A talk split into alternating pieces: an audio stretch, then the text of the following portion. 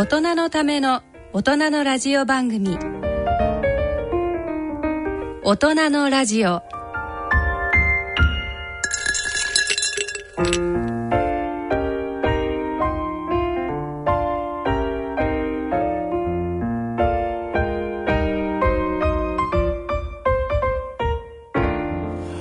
ご機嫌いかがでしょうか？安倍賢人です。ご機嫌いかがでしょうか？小山麻子です。さて、2018年も3月半ばを過ぎました。小山さん、えー何か真新しいことありましたか？そうですね。まあ、プライベートでちょっと海外の方に行きまして、へお休みをイタリアに行ってきました。うわーなんで？あの、美術鑑賞とか。へえ、楽しかったんですか？楽しかったです。えー何が一番良かったですか？一言で言ったら。やっぱりそのまあえ絵ですよね。ラファエロとかあ。とそうダ・ヴィンチとか。はあ。ダ・ヴィンチコードまあ映画の舞台でね。はあ、やっぱり実物は違うのかしら？違いますね。やっぱ迫力がやっぱり違う。ああ、まあ本物が持ってる迫力ってのはやっぱあるかもね。なんか、私なんかまだ今ちょうどこの時期がね、ええ。あのー新年度が始まる前なので、ちょっとね、まあ一息ついでるっていうそんな感じでしょうかね。先生もでもアメリカとかよく行かれるでしょ。まあそうですけどね、でもダヴィンチなんか見,、見たことないから。さて、今回は介護のコーナーでは、お一人様の老後、介護と題して NPO 法人人生丸ごと支援理事長の三国博明さんをお招きしてお送りします。それでは大人のラジオ進めてまいります。大人のための大人のラジオこの番組は野村証券ほか各社の提供でお送りします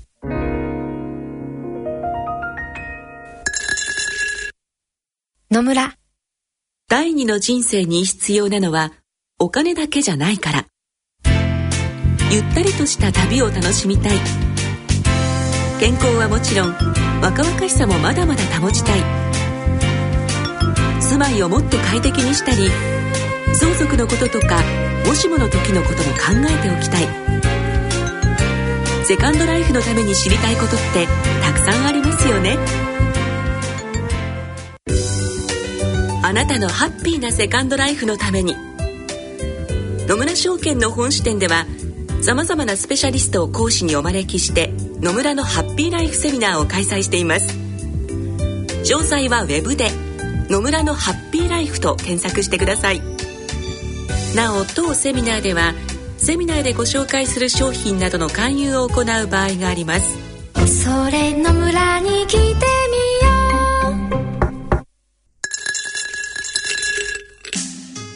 大人のための大人のラジオ介護のコーナーです。今回は、お一人様の老後、介護と題してお送りします。ゲストは NPO 法人人生丸ごと支援の理事長、三国博明さんです。えー三国さん今日はよろしくお願いします。よろしくお願いします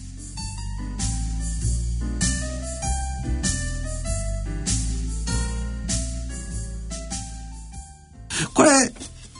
なんか、唐突ですか？人生丸ごととかなんかこう、なんか最近コマーシャルで聞いたことがあるようななんか保険の、あのータイトルみたいですけど、実際にはこれどんな活動をされてるんでしょあはい。あのーまあ、具体的に言うとですね、えーまあ、お一人様、お一人様っていうと、まあ、そのキーパーソンのちょっといらっしゃらない、例えば離婚して一人でいるとか、はあはあ。あの、パートナーに先立たれてしまってお一人でいるとか、なるほど。また生涯ずっと独身で、こうお一人でいるっていう、そういう、まあ、お一人暮らしの方が、え。例えば要介護の状態になってしまったり、ええ。またはその認知症が進んでしまったり、はい。またはその最後、まあ、亡くなる時ですね、ええ。そういった時にちょっと誰も関わる、まあ、キーパーソンとなる人がいないものですかはらそういったもものを、まあ、あの私たちが、まあ、家族に代わってではないですけれどもなるほど。はい、お一人様のそういった最後の看取りやまたは亡くなった後のことですね。はははなんかもあの担当させていただいてます。そうすると、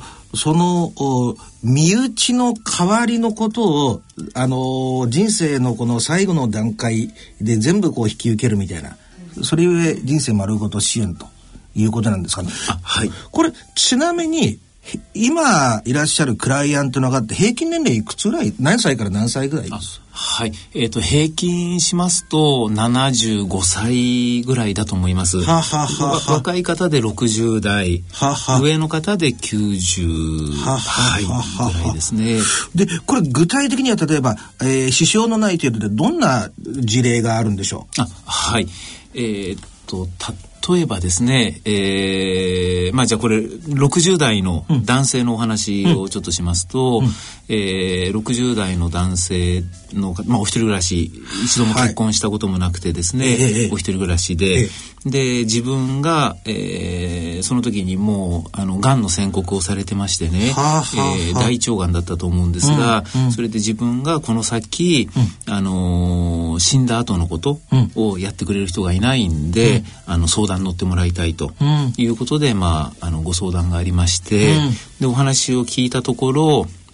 まあ、ずっと一人でいて、ご兄弟がですね、あのお兄さんとお姉さんがいるんですが、やっぱり十数年、もう連絡も取ってないと。で自分の最後の関わりもご兄弟にはちょっとししてもらいたくないしあの死んだ後の連絡もちょっとしてほしくないんだというようなですねあのところから、まあ、ご相談を受けてでまあ実際まあ、あの在宅でのですね、そういう、まあ、訪問診療や訪問看護や、まあ、訪問の薬剤師さんなんかにも来ていただいて、あの看取りのところに関わらさせていただいて、で、まあ、本本人の希望通り、まあ、自宅でですね、旅立ってでその後もまあ、本人の希望の通りですね亡くなった後、まああの火葬をしてそれであの海への散骨をですねしましてであのお部屋一人暮らしでしたお部屋の片付けだとか、大家さんに鍵を返したりとか、はあ。そういったようなことも私たちがして、はあ。で全部済んでからお兄さんとお姉さんに連絡をしあて一応連絡をしたんですね。でそのご本人の財産をその本人の遺言書通りにお兄さんとお姉さんにあのお金をこう渡してというまあ、そんなようなはい。それってだけどあれですねなんかこう最近ほら例えば芸能人の方とかでも亡くなるともう密葬で済ませちゃう人がほとんどって言っていいぐらいですよね。でもその方の場合にはあのーご家族身内の方には知らせないでくれと言っておきながら実際には自分の財産をこう亡くなった後にはあの分けてあげてほしいと。あそうです。ちょっとなんかねものすごくなんかあーリアルな話というか、あのこれ逆にですよ。全く具合とかが悪くない状態で、えークライアントになる方もいるわけですか？えーっとですね全く具合が悪くないという方ももちろんいるんですけれども、はあはあはあ。ですけれどもやっぱり何らかのこうきっかけがあるですね、でそのきっかけっていうのは、まああのそういった意味では配偶者が亡くなって一人になったとか、あ自分の兄弟で、例えば孤独死をしてしまって、え自分はどうなっちゃうんだろうとか、やっぱり何かこう大きなこうきっかけあのおお元気な方はですね、はいきっかけがあってということですね。なるほど。あのーやっぱり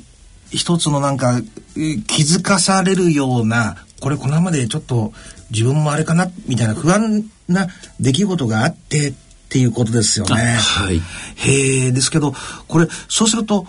どうなんでしょう？おー半分以上はでもちょっと具合が悪くなっている方ですか？あはい。やはりあの具合が悪くなっての方が多くて、あのまあ、男性が比較的多いんですけれども、あの例えばその介護を受けたりなんだりししてますね、そうすると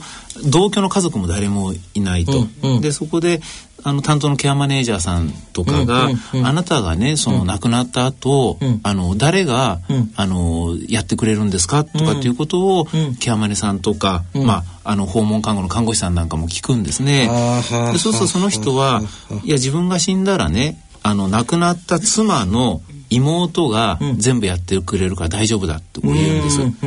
ですけど亡くなった妻の妹は、あのー宮城県にいてしかもホームに入ってるんですね。なるほど。そうそう宮城県の老人ホームに入ってる妹が、あなたが亡くなったことをね横浜まで出てきてやってくれるんですかって言うと、いやそう言われてみればやってくんないよねみたいな。なるほど。ですから、まあ、そういうところであそうか自分ってお一人様なんだと。でやってくれる人はいないんだっていうことを、まあ、き気がついて、まあ、それはやっぱり何らかのやっぱり体の具合がう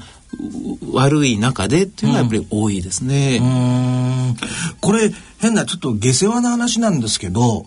あのお支払いの方っていうのはいかがなもんなんでしょう、あはい。あのまあ、えーっと、た、例えばですね、その、私たち、まあ、任意貢献というものをしてるんですけれども、任意貢献ね。はい。はい。任意貢献と言いまして、ええ。ボケちゃった後、よろしくねというものなんです。はあ、はあはあはあ。もし私が認知症等で判断能力がもうなくなっちゃった後は死ぬまでのことよろしくねというのをまあ任意貢献契約というんですがあの交渉役場で公正証書を作るんですけれどなるほど。もそのボケちゃった後よろしくねというものだとだいたい月3万円ぐらいをいただいてます。なるほど。でもそのボケる前ですね、ええ。契約した今はええ。まだボケてないわけで、えまあ、あの判断力もしっかりしてると、その間はこう見守りというのをしてましてああのあの本人の体調を見たりとかですね場合によっては病院に通院の同行したりとか例えば入院するようなことあれば、入院の手続きをしたりとかなるほど。そういう見守りをしてる時っていうのは大体月1万円をはあのいただきますね。なるほど。で今度あはい。あどうぞどうぞ。あはい。で今度今言ったその死んじゃった後のことですね、あの家族がいればもちろん死んだ後のことみんなやってくれるんですけど、うんうん家族それやってくれる人がいない場合には、あのまあこれ死後事務委任契約っていうんですあが死後事務委任契約とい死後って事務委任契約。はい。あのー亡くなった後の身の回りのことをよろしくねというものなんです。と言いますと？はい、あのー一般的に亡くなった後は遺言書ってこう、いあの思い浮かぶと思うんですけど、ええ。遺言書っていうのは死んだ後のお金を誰にどう分けるっていうのが遺言書なんです。で今言った死後事務委任契約っていうのは、亡くなった後の身の回りのことをよろしくねということで、あの具体的にお話をすると、例えばまあ病院で亡くなったとします、そうすると病棟の看護師さんから、何々さんが亡くなった、ね、例えば安倍先生が亡くなったって言って、第一報をまず受けるわけです。で第一報を受けたら、そのすみません安倍先生に今亡くなっちゃったことになってすみません。あの安倍先生喜んで。え安倍先生が希望していた葬儀社に私たちで連絡して迎えに来てもらう。でその後あのそのお一人様の方のね、葬儀にも私たち立ち会って、でお骨も私たちが持って帰ってきて、でそのご本人が希望してるところに、例えば散骨とか希望してれば、そのお骨を巻きに行く。でその一人暮らしの方が暮らしていたお部屋の片付けをするのに遺品整理の会社に連絡をして片付けの立ち会いをする。であとそれまでにかかった医療費とか介護費も本人に代わってお金を支払ったり、大家さんに鍵を返したり、うん。電気ガス水道を止めたりとか、まあ、そういうような今亡くなった後の身の回りのことを、まあ、死後事務委任契約っていうんですけれどもそれはあの大体まあ50万円ぐらいいただいてます。なるほどね。まあ、50万円私たちの報酬としていただいて、それ以外に、まあ、葬儀社さんに払うお金とか、はい。遺品整理の会社に払うお金とか、病院とかに払うお金ってまた実費はあるんですけどもね。はははは。これね、はい。大体なんか見えてきました。はい。っていうとそのお人生の最後の時期の基本的にはあー事務作業を中心としたコーディネーターってことですよね。あそうだと思います。いいねはい。でねちょっと気になったんですけど今の場合のは例えばまだ自分の意識がしっかりしているうちに、まあ、見見守りで月1万円とで具合が悪くなってから3万円とで亡くなった後は50万円ということですよね費用がね。はい。はい。これ最初からちょっと認知症になっちゃってって身内の人がいないケースはい。絶対ありますよね。そういう方の面倒も見てらっしゃる。はい。あのー今先生おっしゃったですね、最初から認知症でということになると、その今言った任意貢献という、任意貢献というのは、その本人が判断能力があるときに、もし自分がボケたら、ボケた後もね、こういう暮らしがしたい、どこで暮らしたい、どんな介護を受けたい、どんなふうに自分のお金を使いたい、月に1回はどっか旅行に行きたいどうしたいっていうことを、ず具体的にボケたって自分らしく生きていくんだっていうことを、自分の要望をまとめてさっきの任意貢献契約というそれは、はい。そうすると頼まれる方もそれがもうあのライフプランですから、ええ。その頼まれた通りにやるんですけど、はいはい。今先生おっしゃったそのもうすでにボケちゃってるよと。えいう、そして準備もしてなかったよと。えいう場合はその法定貢献。と言い法定貢献。はい。成年貢献制度にはい2種類あるんですよね。はあ。だから任意と法定とあの分けられるわけですよね。ええでそのボケ元気なうちにやるのが任意、はい。であのある程度その自分で判断能力がなくなった場合だとその法定っていうふうにはい。分けられるんですよね。でも意外とこれ知らない人の方が多いんじゃないかな。うんで法定貢献の話っていうのはどこから来るんですか？病院とかから来るんですか？あえっとまあ直接法定貢献の話は私たちには来ないです。あの多いケースは、例えば独居のねお一人暮らしの,、あの高齢者の方がいる、ええでそこを見守っている例えば民生委員さんとか、またはその担当のケアマネージャーとかが、この一人暮らしの人はね、どうも認知症が進んでると。で、あのーまあ、例えば徘徊することもあるし、ん。ちょっとぼや騒ぎみたいになることもあるし、ちょっと一周がしたりするようなこともあるし、ちょっといろいろ近所からもね、大丈夫かっていうのがあると。でそうすると、例えば地域包括支援センターのところに相談に行く。そうすると地域包括支援センターの人が、あ、これはちょっと青年後見人をつけた方がいいんじゃないかはあということであの、家庭裁判所にですね、あの、青年後見人をつけるってこう申し立てをするんですね。火災なんだあね。そうなんです。そうすると家庭裁判所が例えば弁護士とか、司法書士とか、まあ、そういった専門職の人を選んで、んその人が、まあ、そその時から青年後見人になる。それがまあ法定後見です。その法定貢献には、あの、三国さんのところは慣れ、あえっと基本的にはですね、私たちはまあ NPO で、あのまあ、市民貢献人というような形でやってるんですが、法定貢献で選ばれるということはまずないとな思いるほど。ますね。いや、いや、分かってきました、分かってます。と、やっぱり任意貢献が中心の NPO なんですね。はい。これは、だけど、あれですよね。今のご時世考えると、あのー私の記憶に新しいので、あの、お野村幸代さんが亡くなられたでしょ、で、あのー野村監督も随分なんか、あー気持ちが落ち込んでるみたいな、きっとだけど、お一人で住まれてて、あの、今やっぱりほら、子供たちにた、あの、あまりこう、負担をかけたくないとか、そういう、先ほどね、言われてたのもそうですけど、はい。ですから、これ、人事ではないですよね。小山さんどう思われますか？そのまああの家族っていうものがうんうん。絶対ではなくなってきたなっていうのをとっても感じていて、うんね。だから血縁関係の中の家族っていう、例えば父親母親がいるんだけれども、実際現場では、うんあの施設でも病院でも全然お見舞いに来ないとかね、であの逆にその子供の方がもうもっとじ早くに、親よりも早く亡くなっちゃったりとかもあるし、なんかとっても現場をまあ見ているとその家族っていうのはその血縁関係なんだけれども、とっても関係がその希薄になっている一面もあるし、また一方でそのまあ家族って何なのか逆にね、あの障害をお持ちの方のおご自宅なんかに行くと、もう家族には見てもらいたくない他人の方がもうむしろ頼みやすいっていう方も多いんですよね。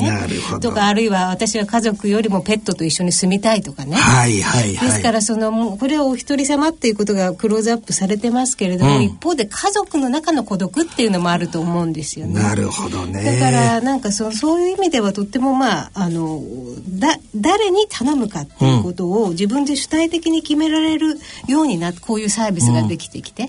ていうのはとっても思いましたね。なるほど。これ、本当言われてる通りだと思うんですけど、これね、三國さんね、はいもともと、あのーやっぱり、あの、いい意味で変わった仕事ですよね。はい一体なんでこんな仕事をやられるようになったんですか？はい。あのー私もともとあの結婚式場に勤めてまして、ああ、そういう感じですよね。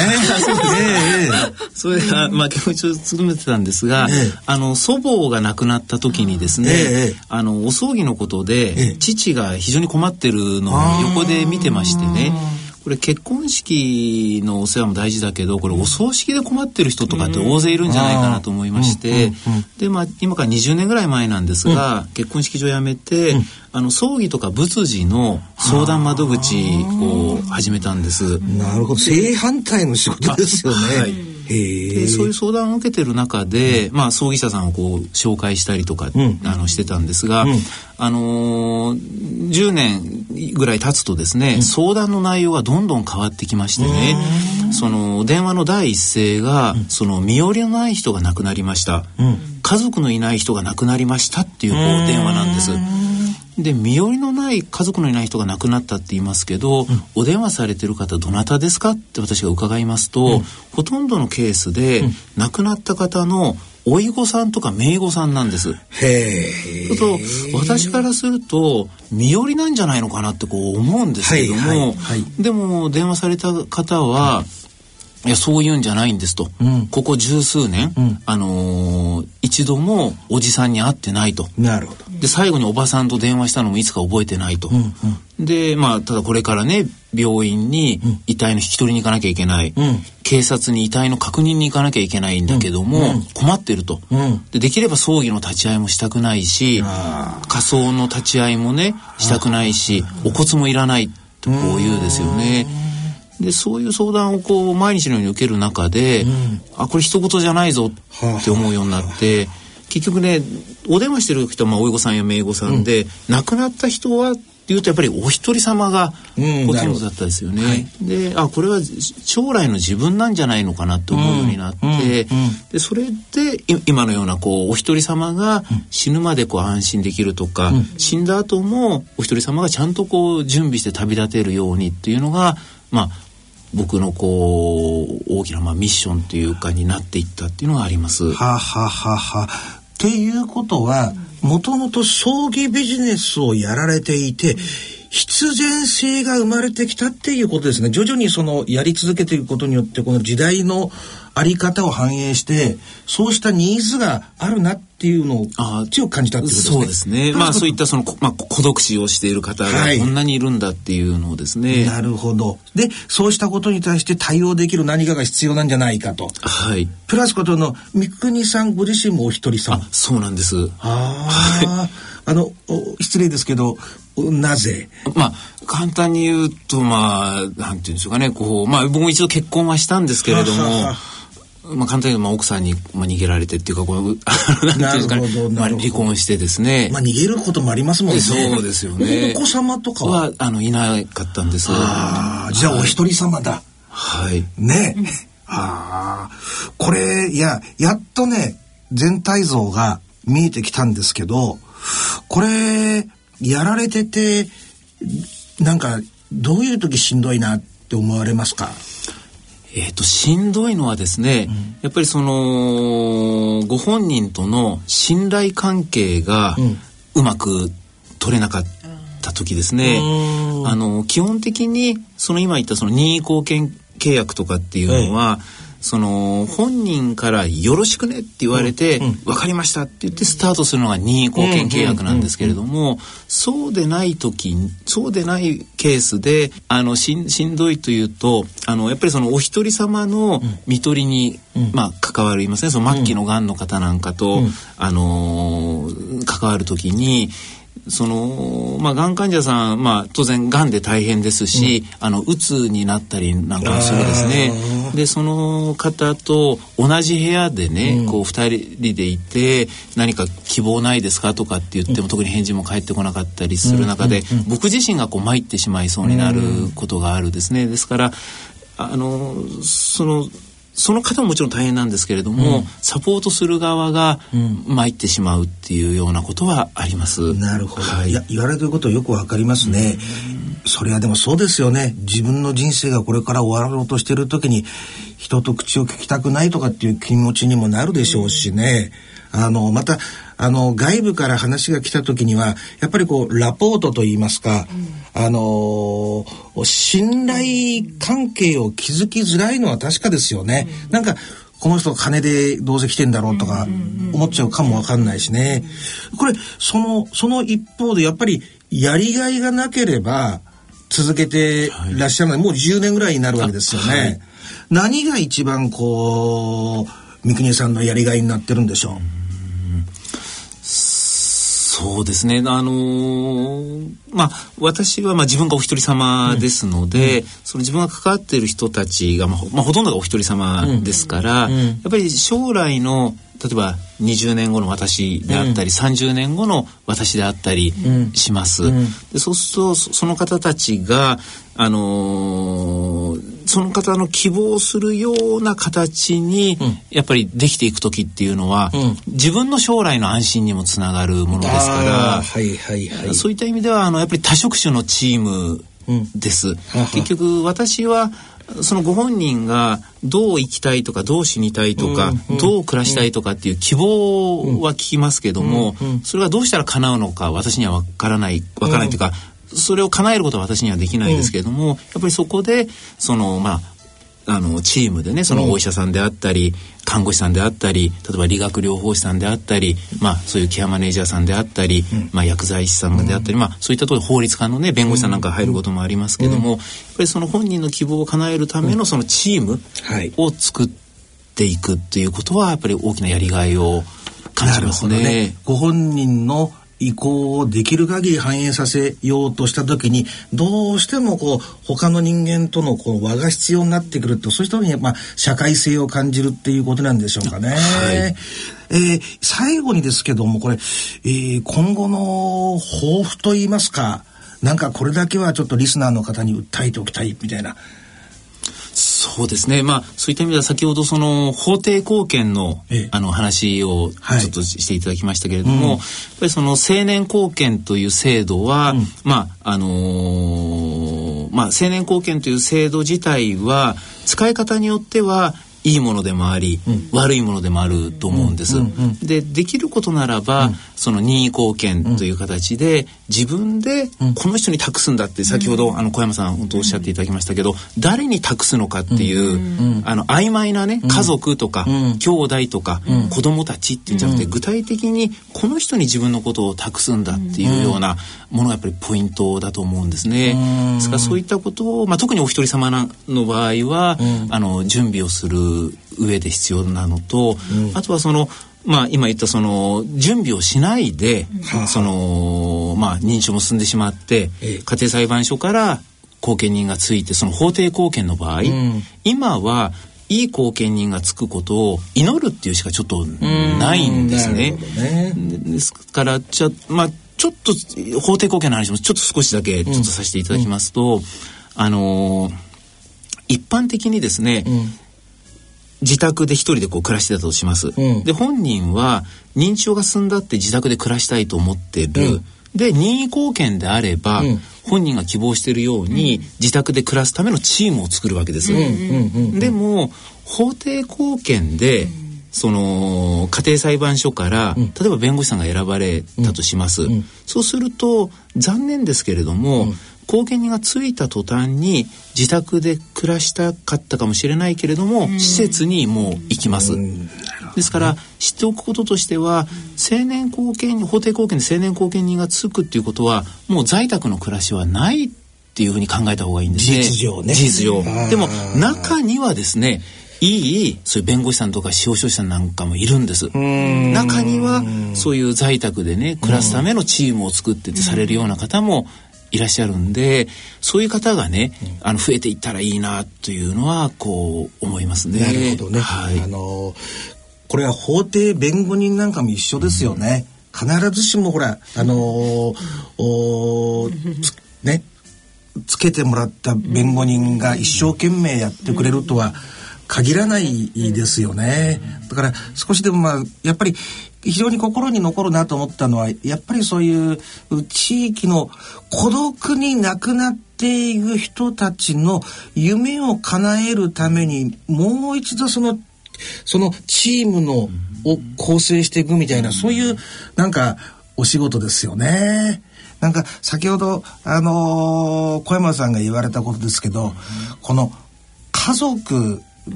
が物理的には存在するけども、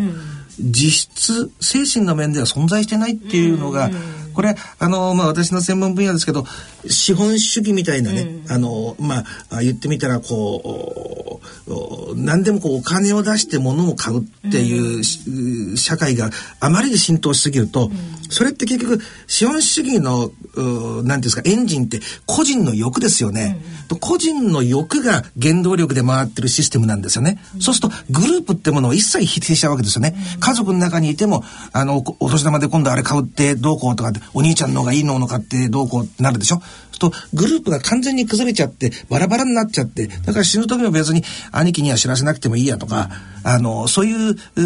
ある意味、えーこれって資本主義の良くない側面がなんか社会に出てきてるってことなんですよね。でもそれを埋め合わせるためにはやはり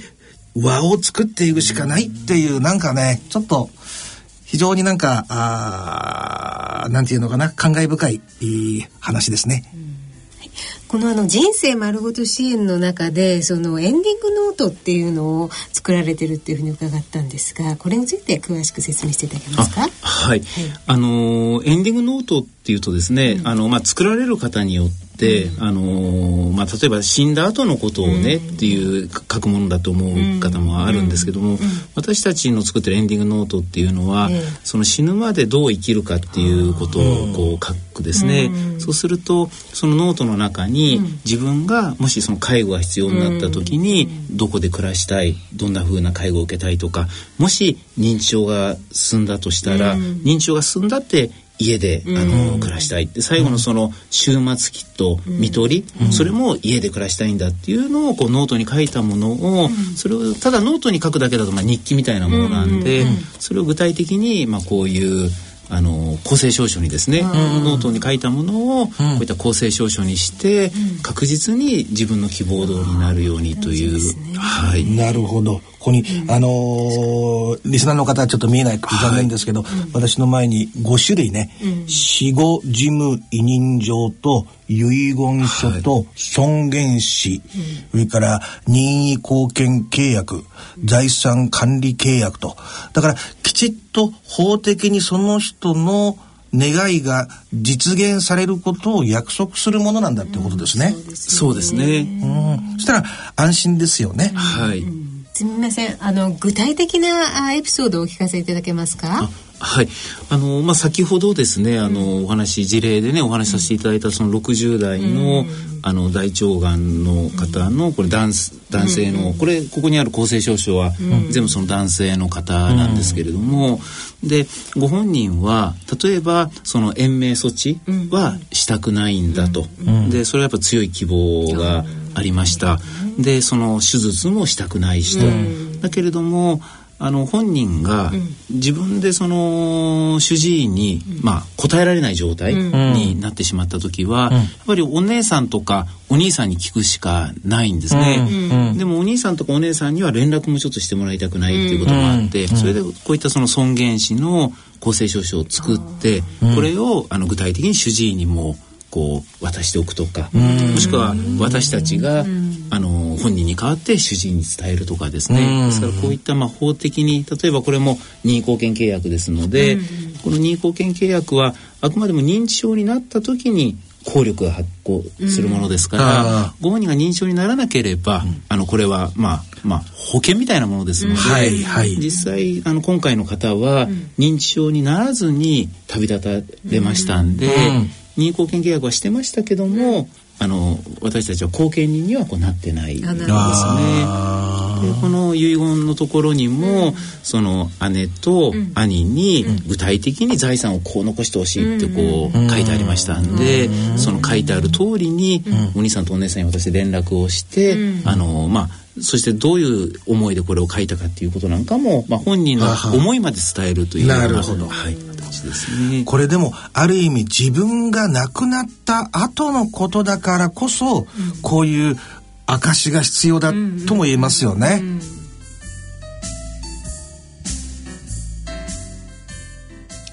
えー、そろそろお時間となりました。本日のゲストは NPO 法人人生丸ごと支援理事長の三国博明さんでした。どうもありがとうございました。ありがとうございました。ありがとうございました。以上、介護のコーナーでした。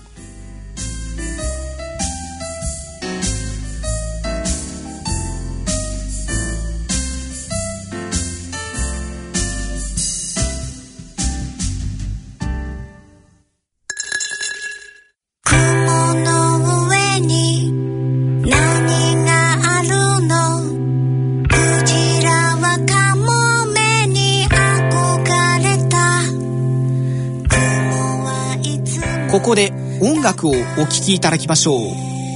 お聴きいただきます曲は2017年度大人のバンド大賞優秀賞受賞曲クエーカーの「クジラとカモメ」です。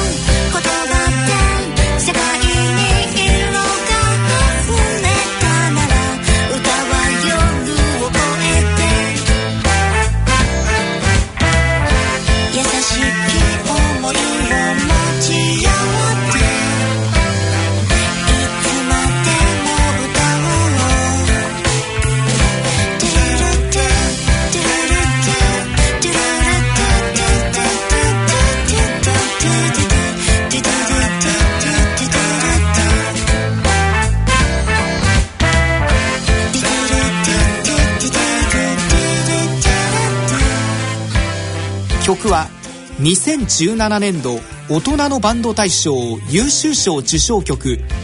クエーカーの「クジラとカモメ」でした。野村ちょっと気になるお金の話。今回は少子高齢化です。お母さん新聞読んでるけどすごい記事があるよ。何ですか？内閣府の平成26年版高齢社会白書によると50年前には日本ではおよそ10人で1人のお年寄りを支えていたけど2015年には何人で1人のお年寄りを支えていると思う ?7 人くらい？とんでもない。なんと2.3人。2060年になると1.3人という予測だ現役世代が納めている保険料で年金支給を賄っていますからあらら少子高齢化の進行はまずいですね。もう年金だけには頼れないのかもしれないね。うちでは年金どころかあなたも頼りにならなさそう。お金に関するご相談はお近くの野村証券へどうぞ。それ野村に来て大人のための大人のラジオ。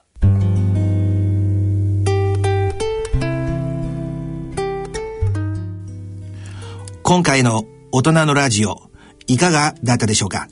どうでした？小山さん。そうですね。やはりあのそのお一人様が増えている中で、うん、まあああいうサービスができてきたってことは、うん、やっぱりそのお一人様でもあのなんて言うんでしょうね、うん、あの決してなんて言うんでしょう卑屈になることはないというか、自分で主体的に、あのまあ死に方を選べる時代になってきたのかなとうん、確かにね、うん、私はちょっとね、あのー、思い出してしまったのが、私の分野ですけど、うん、よくほら、えー、子供のこの、なんて言うんですか、あ子供時代の育ち方でかなり大人になってから人格が歪んじゃいますよね。よくなんかね、お父さんと子供がこう手をつないで歩いていて、うん、で、えー、物理的にはま隣を歩いてるわけですからね、距離にしたらもう手を握ってるわけだけども、うん。うんお父さん、あの、あの星なんていうか知ってるって子供が言ったら、うん。うん、なんて言ったと思います？そんなこと言ってないで早く歩けっていうなんかね。だから、なんか家族っていうのがいて、すぐ近くにいるけれども、心の距離っていうのは、はるか彼方なんだっていうのをね、なんか論文で読んだことがあって、なんかちょっと思い出しちゃいましたね。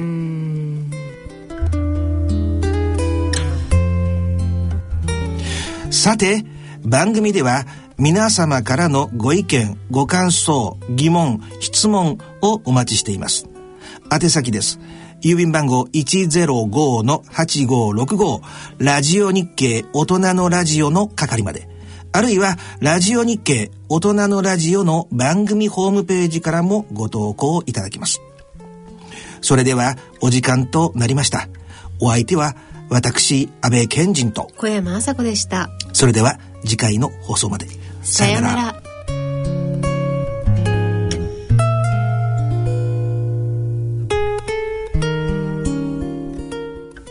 大人のための大人のラジオこの番組は野村証券ほか各社の提供でお送りしました。